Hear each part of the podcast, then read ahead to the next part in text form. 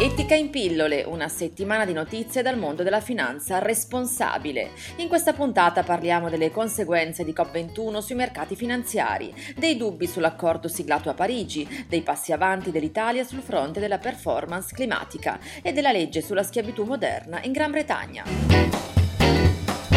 L'accordo raggiunto a COP21, la conferenza dell'ONU sul clima che si è conclusa la settimana scorsa a Parigi, avrà delle forti ripercussioni sui mercati finanziari che dureranno a lungo. Lo sostiene Barclays in una nota con cui ha avvertito i suoi clienti. Gli analisti della banca prevedono un'accelerazione della transizione verso le rinnovabili, una maggiore attenzione da parte degli investitori per i rischi legati alle emissioni inquinanti da parte delle imprese in cui investono e una tendenza da parte dei fondi di investimento investimento a ridurre la presenza di imprese altamente inquinanti nel loro portafoglio.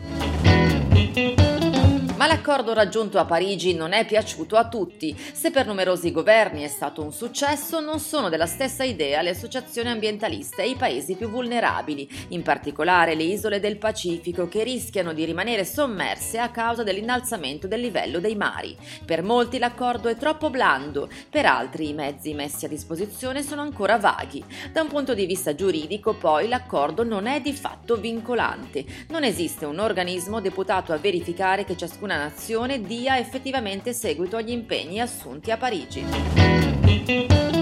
L'Italia fa passi avanti sul fronte della performance climatica. Tra i 58 paesi più industrializzati, che insieme rappresentano oltre il 90% delle emissioni inquinanti globali, si è classificata all'undicesimo posto, salendo dalla diciassettesima posizione dell'anno scorso, nella classifica dell'indice CCPI, Climate Change Performance Index, elaborato dall'associazione German Watch.